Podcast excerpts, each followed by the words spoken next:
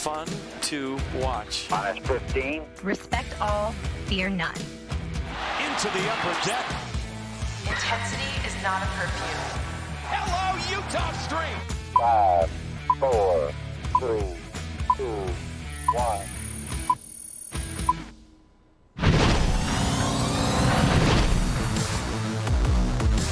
Coming at you a little earlier this week, it is the MASN All Access podcast. Bobby Blanco here with you from the safety of my own home in Washington, D.C. Soon to be joined by Amy Jennings in just a bit. Thank you all so much for making us a part of your late Tuesday afternoon as we kick off this seemingly thir- incredibly third week of spring training already.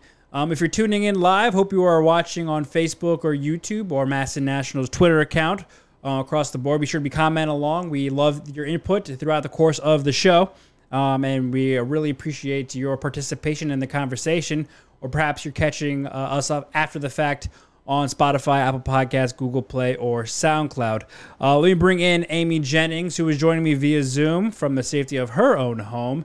Um, Amy, sorry if you can hear, um, and for those listening and watching about at home, uh, if you can hear some construction going outside the window, they seem have they seem to have been um, working on this traffic circle near my house ever since I moved in here since November. Uh, so if you can hear any rattling or racketeering in the background, that is not racketeering, but you know what I mean, racket in the background. That is what that's going on. How are you? Good to see you.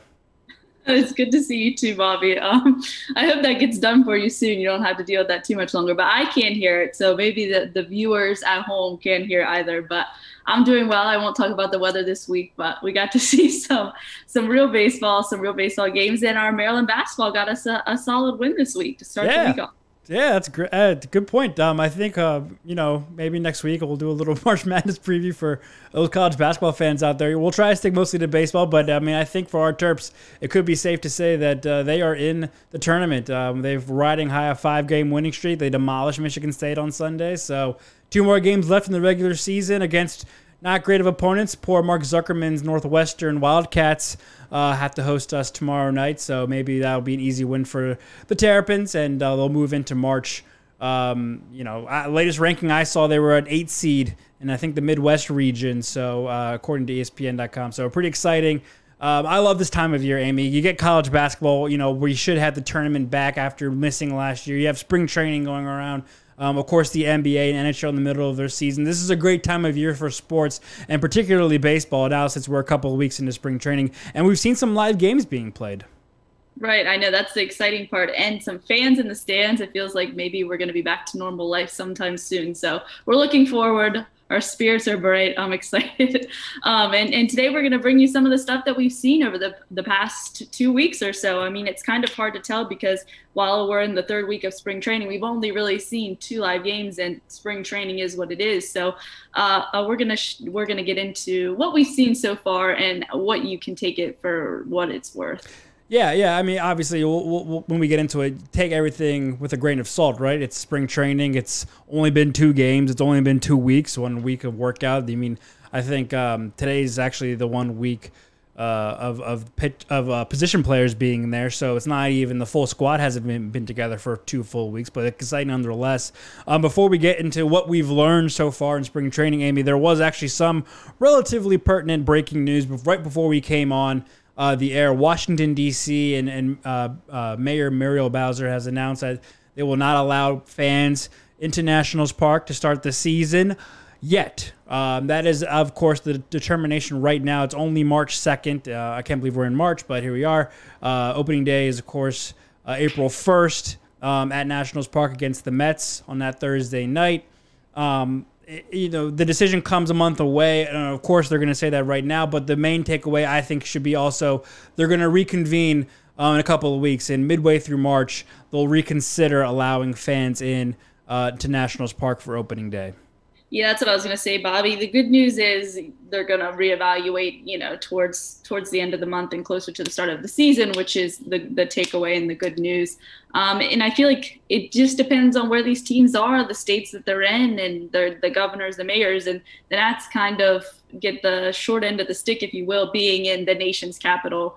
Uh, not only are, is there the extra population and all of that, but there's a lot of pressure um, on DC, probably a lot more eyes there than some other places across the country. So we'll see how that works out. We know that fans have to be in the stands at some point. So we'll see the closer we get to opening day. Yeah, and I think it also, you know, some fans might be upset because in the past couple of days we've seen other cities and states uh, starting to loosening up their restrictions in terms of uh, social gatherings and large gatherings. Um, New York a couple of weeks back, just yesterday, the state of Pennsylvania announcing that they're going to allow a small number of people into um, social events and and um, larger events.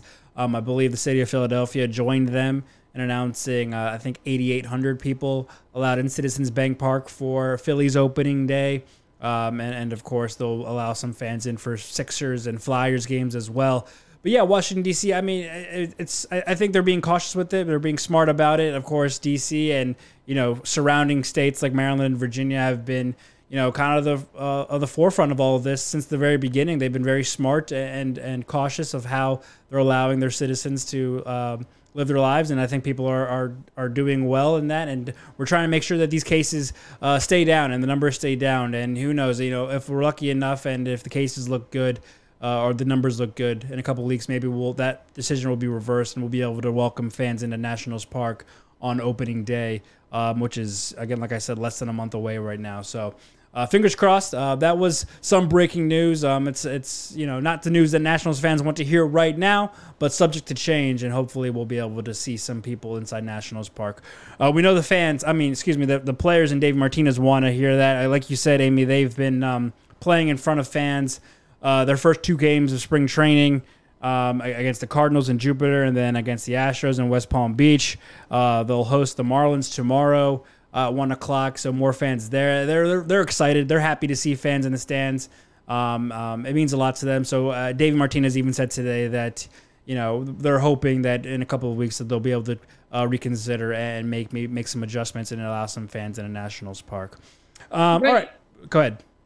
Nope, go ahead, Bobby. Oh no, I, I was, gonna, I was, gonna say no. that was. Uh, I was just gonna say it probably is a game changer for them, right? To yeah. to play in front of real people uh, instead of automated noise and all of that. But I, I don't know if you've seen any pictures um, from West Palm Beach. I didn't see. I mean, you know, the uh, the beat reporters that are down there. I believe Jesse Dougherty from the Washington Post and Jessica Jessica Camerato from MLB.com are there uh, consistently. They've posted some pictures and videos on their Twitter accounts.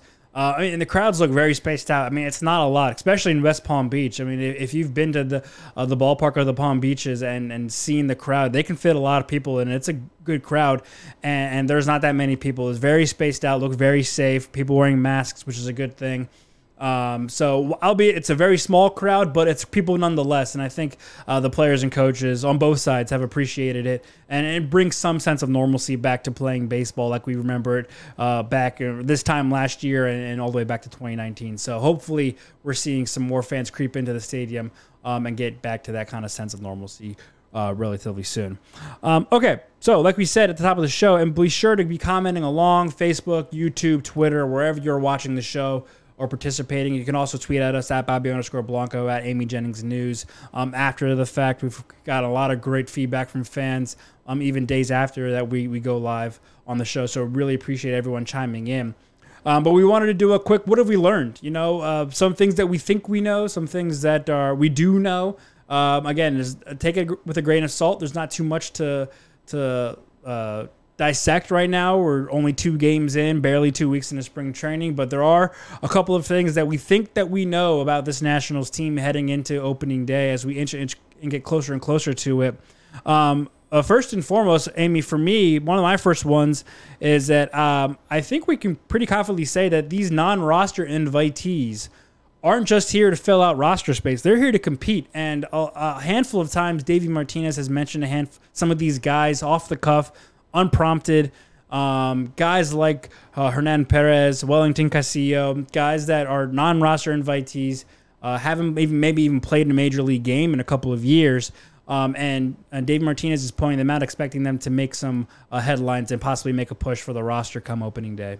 Yeah, that's one of the most exciting parts, especially the beginning of spring training when you're getting a chance to see these guys. A lot of these non-roster, non-roster invites are, are getting at bats um, and a couple of bats a game, which is really exciting. And Hernan Perez, my my dark horse, there he was, one of four guys to get a hit that first game. Um, but it's exciting to hear those names, and they came out to compete, right? They're there to compete to make make a roster spot, and you know, unfortunately, some of them get the short end of the stick because they have options left and yada yada. Um, but but they're there to make the roster and uh, they're there to compete. And we've seen some exciting long at bats from them so far. Yeah, if you're looking right now on the screen, if you're watching along with us, Hernan Perez career stats. Uh, you know, he's played in almost 650 games. His average is just above 250. Nothing too spectacular there.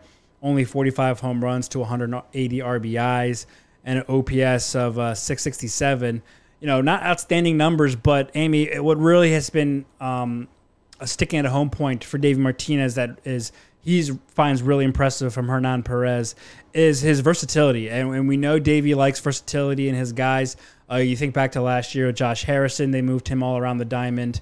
Um, they, you know, Davey was before this time, but Trea Turner has, you know, wasn't a, strictly a shortstop. The Nationals value guys who can play multiple positions um, and, and, can provide some kind of versatility to the lineup, and they can bring different skill sets. Uh, and where they can play in the infield, in the outfield, they can bring their bat to the lineup. So Hernan Perez definitely fits that role. Uh, Davey Martinez has mentioned that he's going to get some time in left field. Let's actually hear from Davey Martinez right now because I, I pulled this audio clip from a couple of days ago he was asked about Josh Harrison, and we know Josh Harrison is going to be on the opening day roster, right?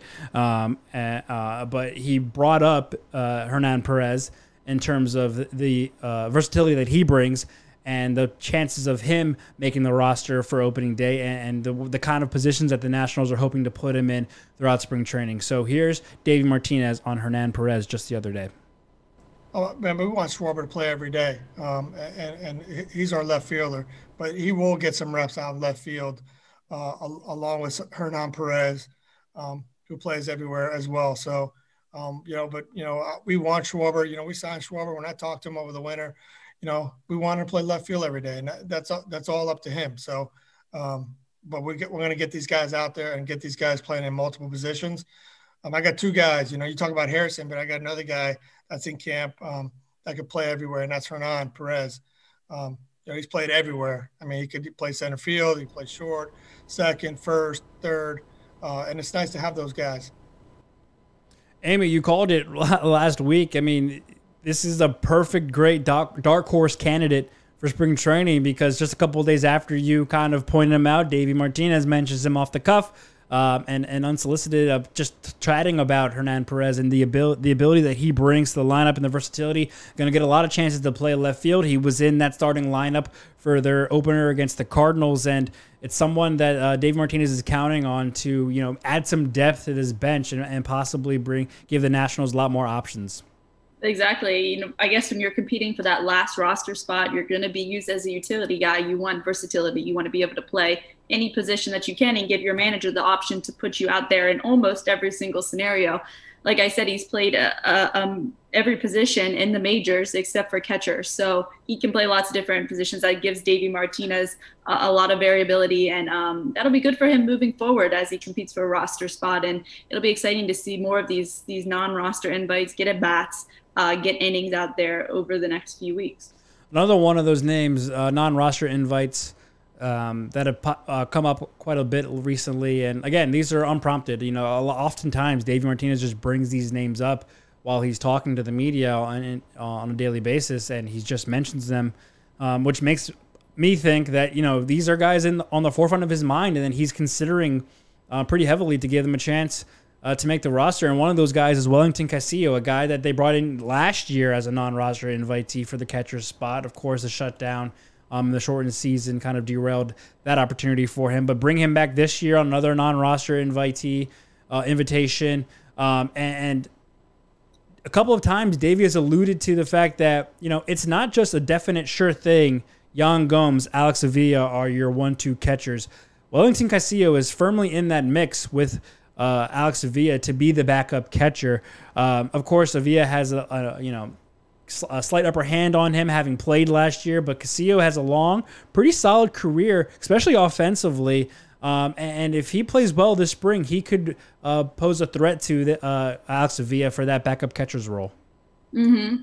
And you know, just the fact that he's you know coming out of Davey Martinez's mouth right now and is on the forefront of his mind is really good news for him. That means that maybe he really is competing for that spot.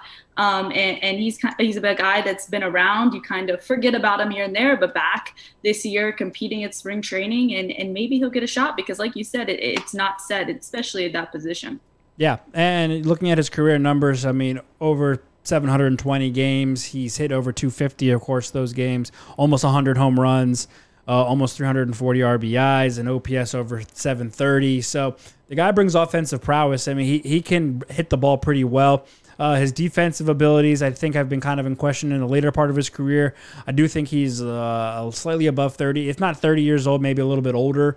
Um, and, and, you know, I mean, but the Nationals, that's not new for the Nationals, right? Their last couple of catchers have been already in their 30s in, in Yan Gomes and Kurt Suzuki.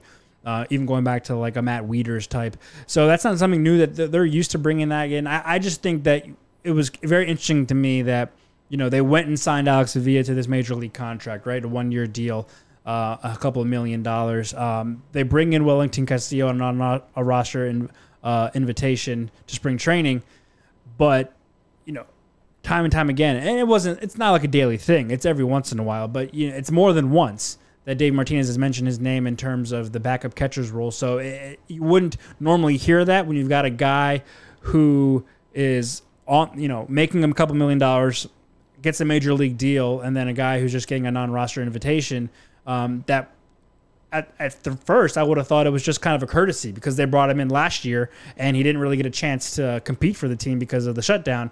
Now we're here again, and he's trying to compete for this team, um, and, and, has a what I see uh, as a legitimate shot to be the backup catcher. Mm-hmm. Oh, and, and he's 33, Bobby. So okay, so a little he, older. Yep. So a little bit older. And when you sign these guys on short term deals or, you know, not for a whole lot of money, veteran guys, uh, and you only have to get a year out of them or here competing for that backup spot, don't even have a spot on the roster yet, it gives you a little bit of room where, you know, you go out there and sign an expensive catcher like Realmuto and he gets hurt. And then, you know, you have to worry about who's competing in your backup. So this is the, the Nationals are in a good spot.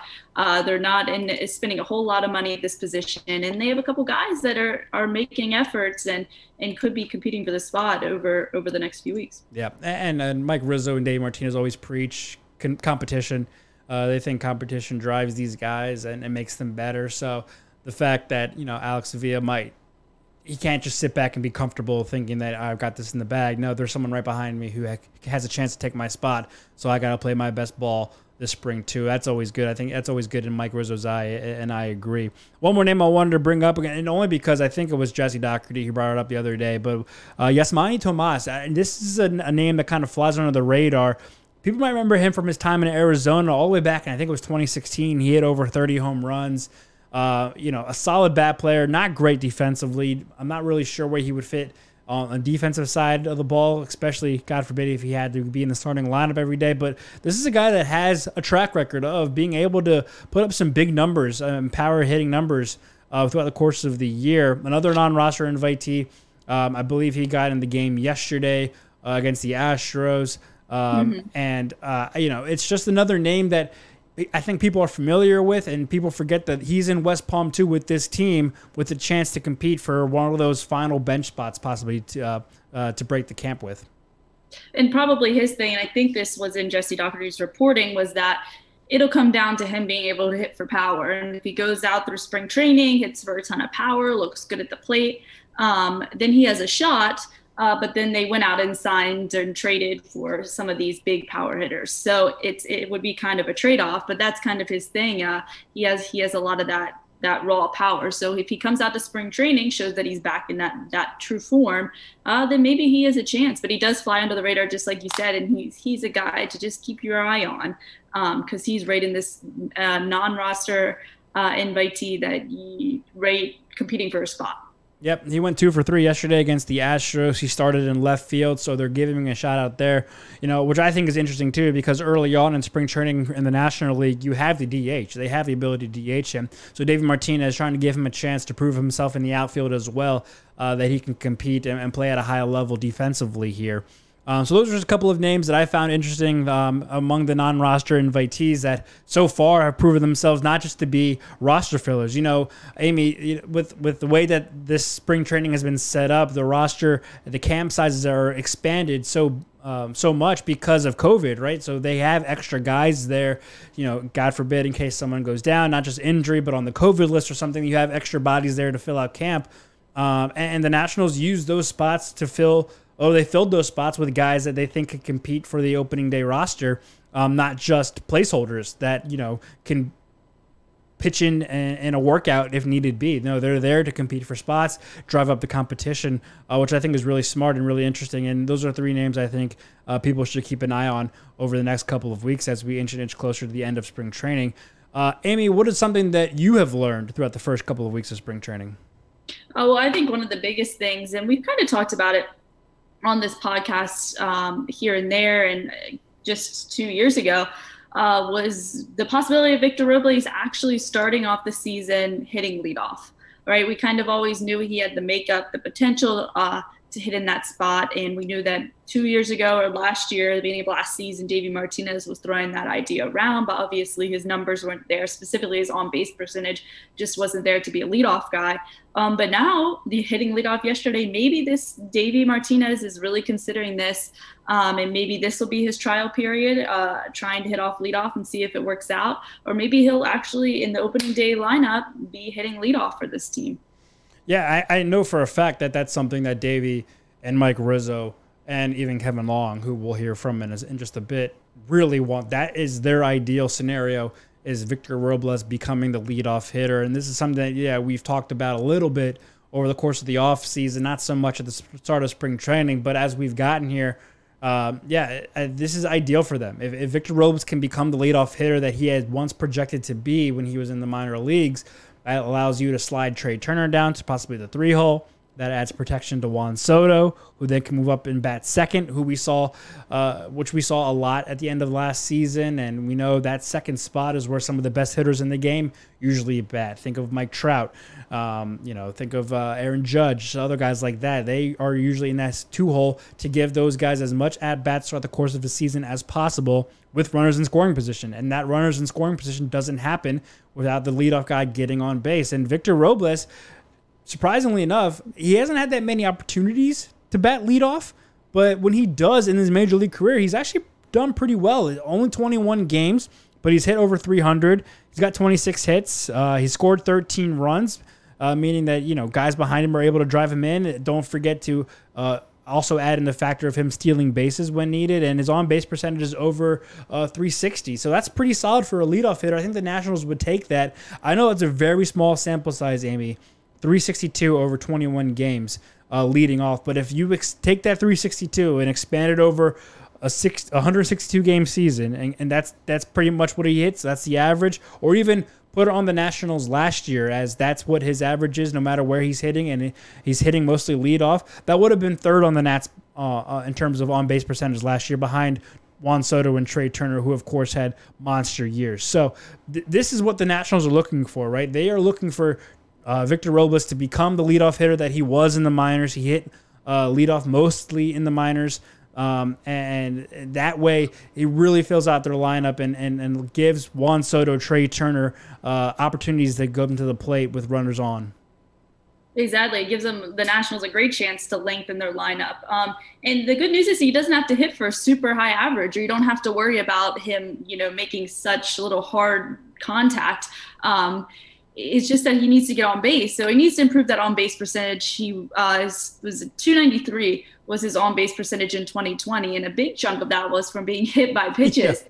He was hit by nine pitches, uh, a team high in 2020, and 25 pitches in 2019. So anyway, I guess right, as long as you aren't getting hurt, uh, get on anyway. That's what you need out of your leadoff guy. But he it, he doesn't have to hit for a super high average, and he had success leading off in the minors, and he had a decent amount of success in the 21 games that he's led off at at the major league level.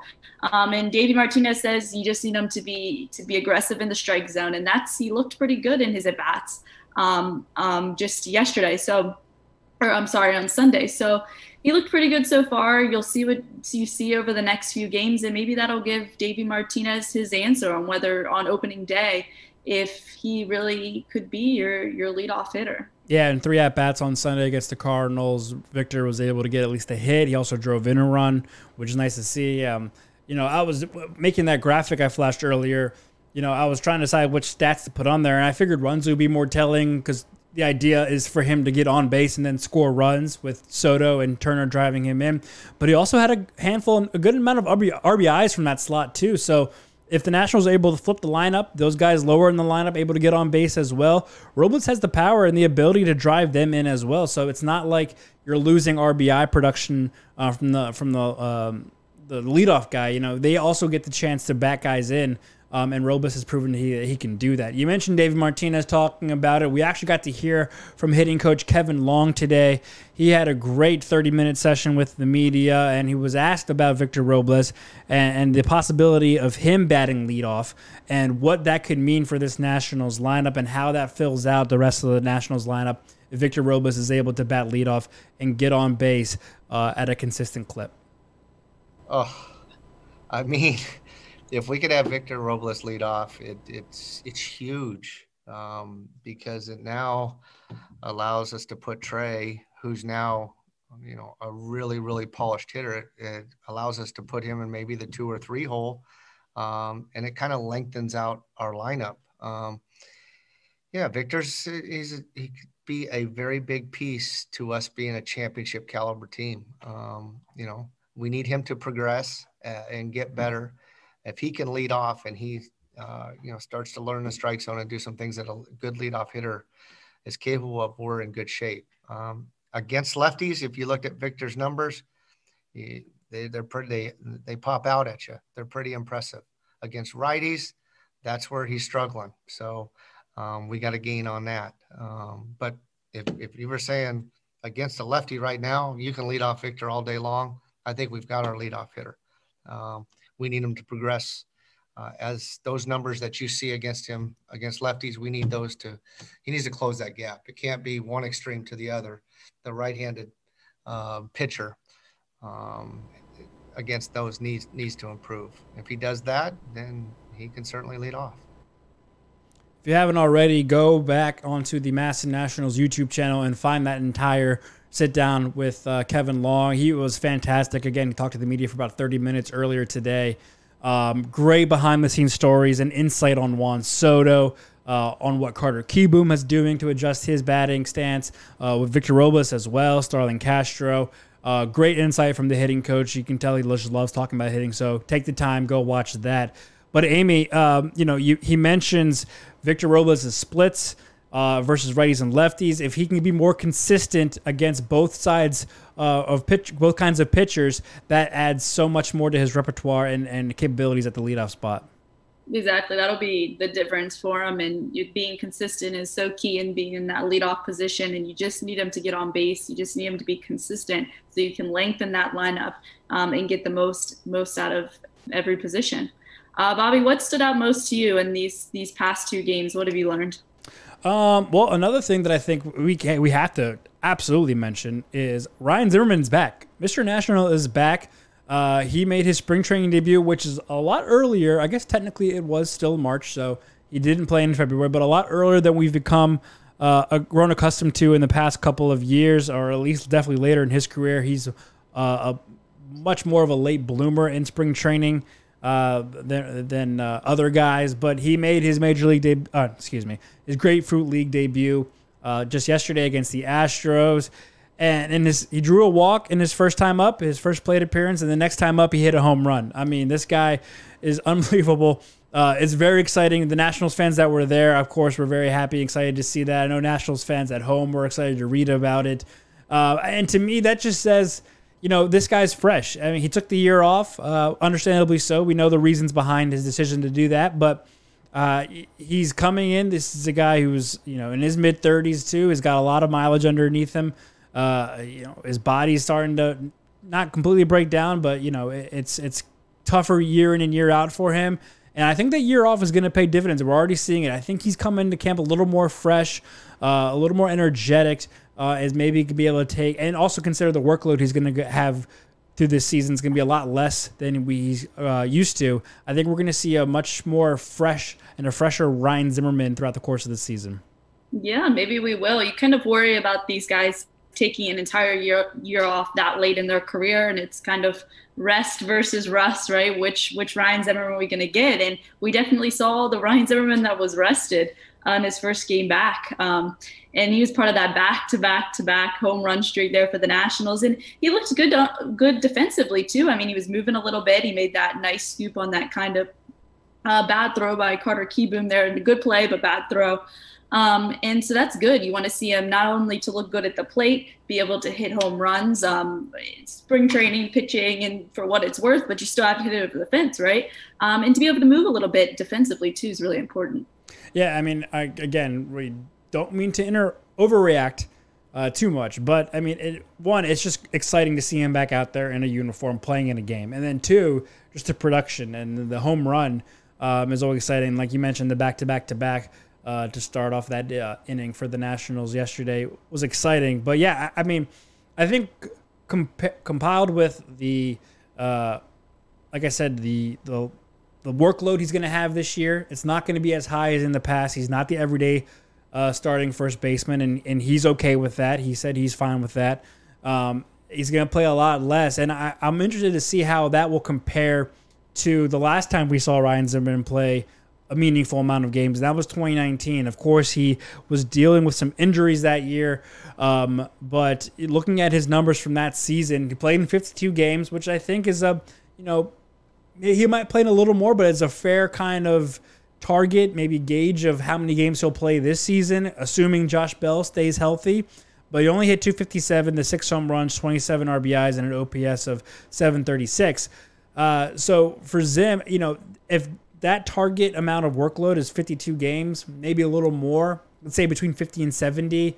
Uh, you know, if you can get that average up, if you can maybe hit double digit home runs, RBIs, you know, around 30, between 30 and 40. I mean, that's going to be a productive season for the for the Nationals and, and for Ryan Zimmerman. They will take that every single time, uh, especially from their backup first baseman. Mm-hmm. And the lesson workload, I think, I will imagine will be a good thing for him at this point in his career with the injury history. But you do worry about taking a year off and then coming and sitting and not seeing consistent live pitching, um, just trying to get back in the swing of things. But one thing that Ryan Zimmerman mentioned was that, well, not only does he feel as good as ever, but spring training started on time. Everything feels kind of normal. And it's just like getting back in the groove of things. It's just like he's used to. Uh, he's been around this game a long time 16 years. So he kind of knows how it works. He's obviously has a great feel for things. And maybe we'll get this new, fresh Ryan Zimmerman and you know, with the with a lesson workload, it's it's going to work a good balance at first base for him. Yep. And Ryan Zimmerman came out of the game yesterday, met with the media, um, and of course was asked about what it was like to be back on the field, what it was like to hit the home run, but also how's his body feeling? How was he feeling uh, coming out of you know after a week of spring training? And you know he talked about how you you know you never you can't really uh, you know duplicate the the reps you get in a game uh, on a practice field or even especially when you're not playing uh, and with the team every single day, you take a year off. So here's Ryan Zimmerman uh, after playing in yesterday's game, uh, talking about how he feels physically. Uh, no, I mean I feel good. I'll be sore like I always am. I think um, you can't mimic. You know, they had all right-handers in their lineup, so I'm playing as far over in the four hole as I can. I mean, you can't mimic the sprint to first base, or there's a couple foul balls near our dugout that I had to run full speed over there for. Um, so that's the good thing about these first week to 10 days in these games is you get that sort of soreness out. Um, you can train as hard as you want. You can be in the best shape, whatever you want to say, until you get, you know, a few of these four or five inning games under your belt. And then you kind of stretch it out to like that six, seven inning. Then that kind of goes away. So it's, I mean, the results are great, but I think more importantly, it's it's getting your body ready and going through kind of your pregame routine that I've always talked about, and mentally sort of getting back into that rhythm. That's the most important part for me. The first ten days to two weeks. A man that's been around for 16 years obviously knows uh, the, uh, physical toll it takes to play this game and um, how to ease his body into spring training. So, uh, you know, good to see that Ryan Zimmerman is is is feeling comfortable and you know the aches and pains of the everyday grind is is familiar to him and he knows how to handle it. So he should be uh, pretty good to go, hopefully, and we'll see him a couple more lineups over the course of the week uh, and as we get closer to opening day as well. Um, all right, Amy, any more things that we have learned over the past two weeks?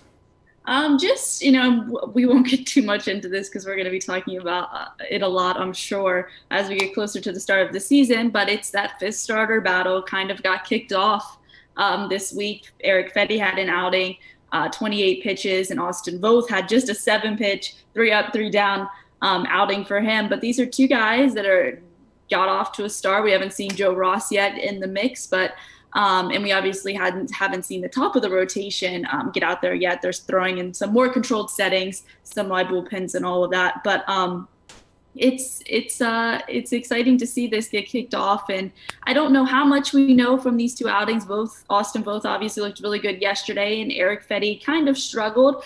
Um, but then he he got control, better control. He turned to his cutter a little bit more, which is something that he's he struggled with throughout his career. So maybe that's a good sign. Uh, but it's hard to tell in one outing, um, and it's hard to tell, you know, with Eric Fedde's option left, where he even stands in this battle. But we'll see more of this um, throughout the throughout throughout spring training. Can you tell anything from these first outings, Bobby, or you just think it's kind of it's too soon to, to say anything, draw any conclusions? I, I it's something small, um, and this is more so for Voth than for Fedde. Uh, well, one I'll, I'll say for Fedde, he gave up the one run um, in, in his one inning, but he got out of a jam, which was good to see. And, and we talked a lot about this at the especially at the end of last season, Amy, and throughout the course of the season, really.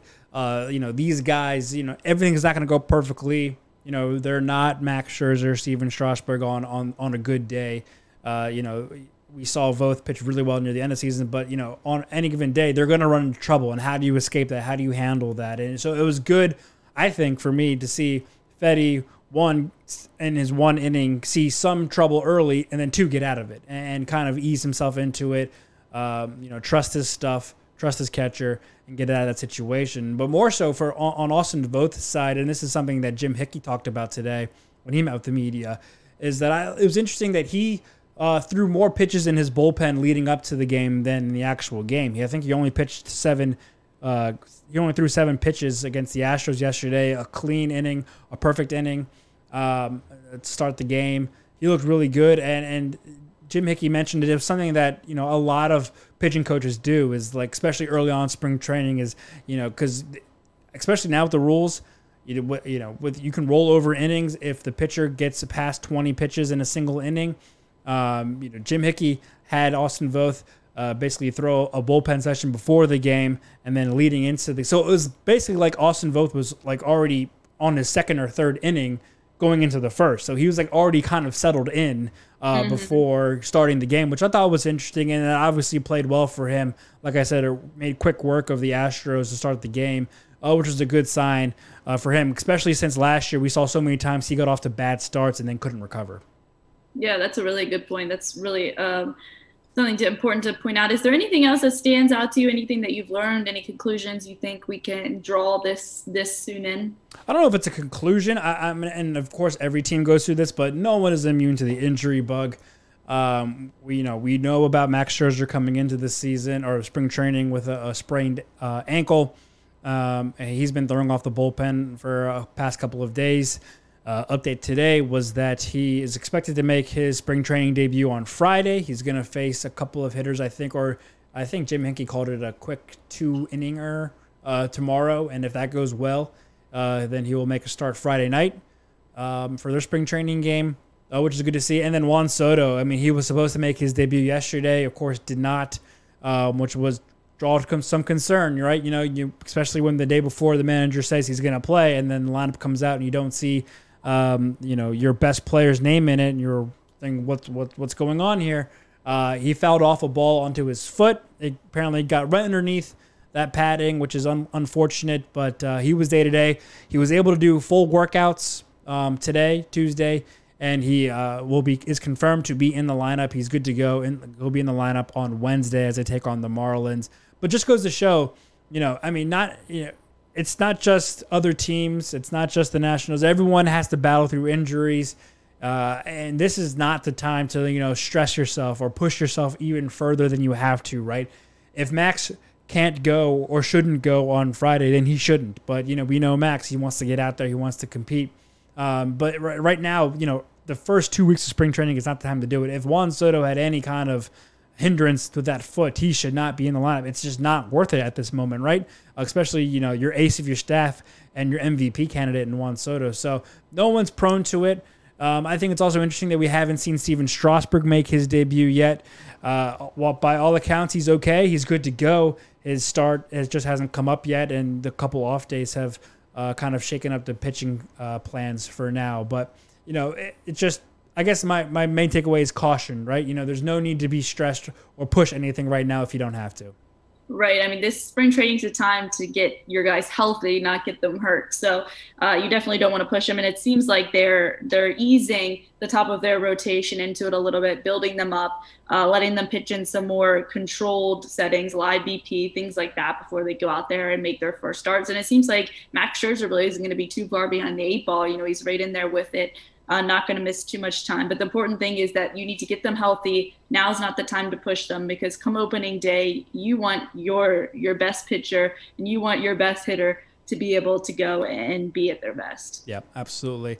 And um, in terms of the pitching schedule, Jim Hickey said it was it was it's been kind of difficult with the off days and the amount of pitchers they have.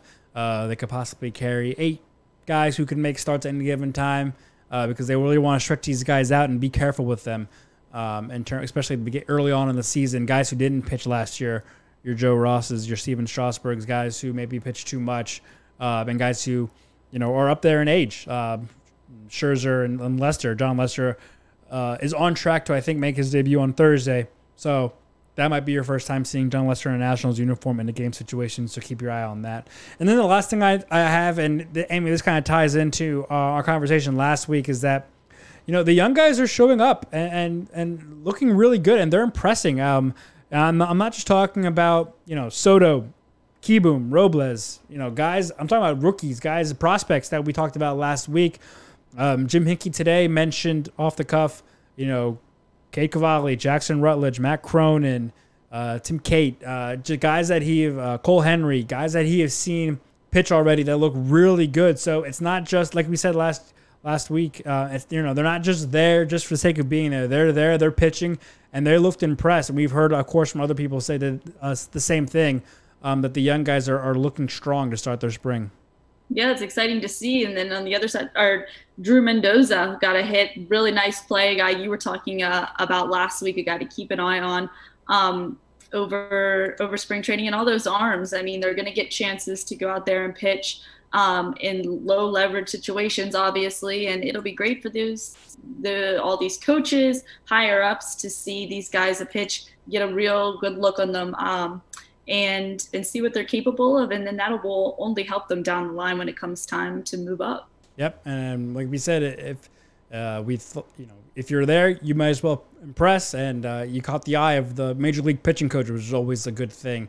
Um, and you mentioned Drew Mendoza. He also made a stellar defensive play at first base the other night. Um, MLB, the official MLB account, tweeted out as the play of the day to start spring training. Just a great uh, one-handed grab off the of the ball bouncing off first base bag. So impressive stuff from uh, a Nationals prospect. Um, the, the Nationals fans to remember the name uh, moving forward. Um, is that about it for the things that we've learned so far? It can't be that much, right? It's only been two weeks. Right. It's so hard to tell. That's everything I have. Um, you're not going to see a whole lot. You're seeing a whole lot of guys thrown at you, a lot that you probably don't know too well.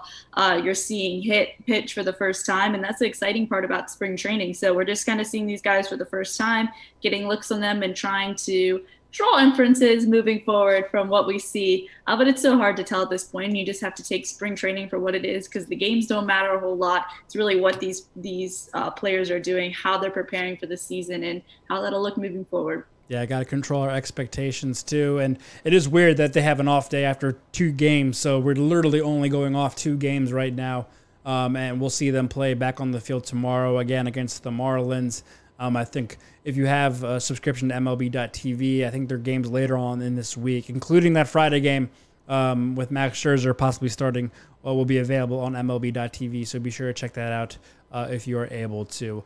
That's going to do it for this week's episode of the MASN All Access podcast. Amy, thanks so much for joining me. Be sure to give her a follow on Twitter at Amy Jennings News. You can also give me a follow at Bobby underscore Blanco. Of course, at MASN Nationals, Facebook, Twitter, Instagram, uh, YouTube. Follow the YouTube channel. All of our content throughout the course of spring training is going to be up there. Uh, here, exclusive interviews, all the press conferences, stuff like that. Uh, subscribe to the YouTube channel for all the latest uh, Nationals videos and sound from players and coaches alike. Of course, follow the MASN All Access podcast on Spotify, Apple Podcasts, Google Podcasts, or SoundCloud, wherever you get podcasts. Hopefully, you're subscribed and spreading the word. We really appreciate all the time uh, that you have given us and the energy and the feedback. And we really appreciate everyone who is invested in the show and um, stuck with us and continue to stay with us throughout the course of spring training. Amy, thanks so much for your time. Uh, really appreciate the conversation. Enjoy the company as well. Uh, have a good week, and we'll talk to you later. All right, see ya. Thanks again to everyone, especially those who joined us on Facebook and Twitter and YouTube. Uh, thanks for coming along. Really appreciate it.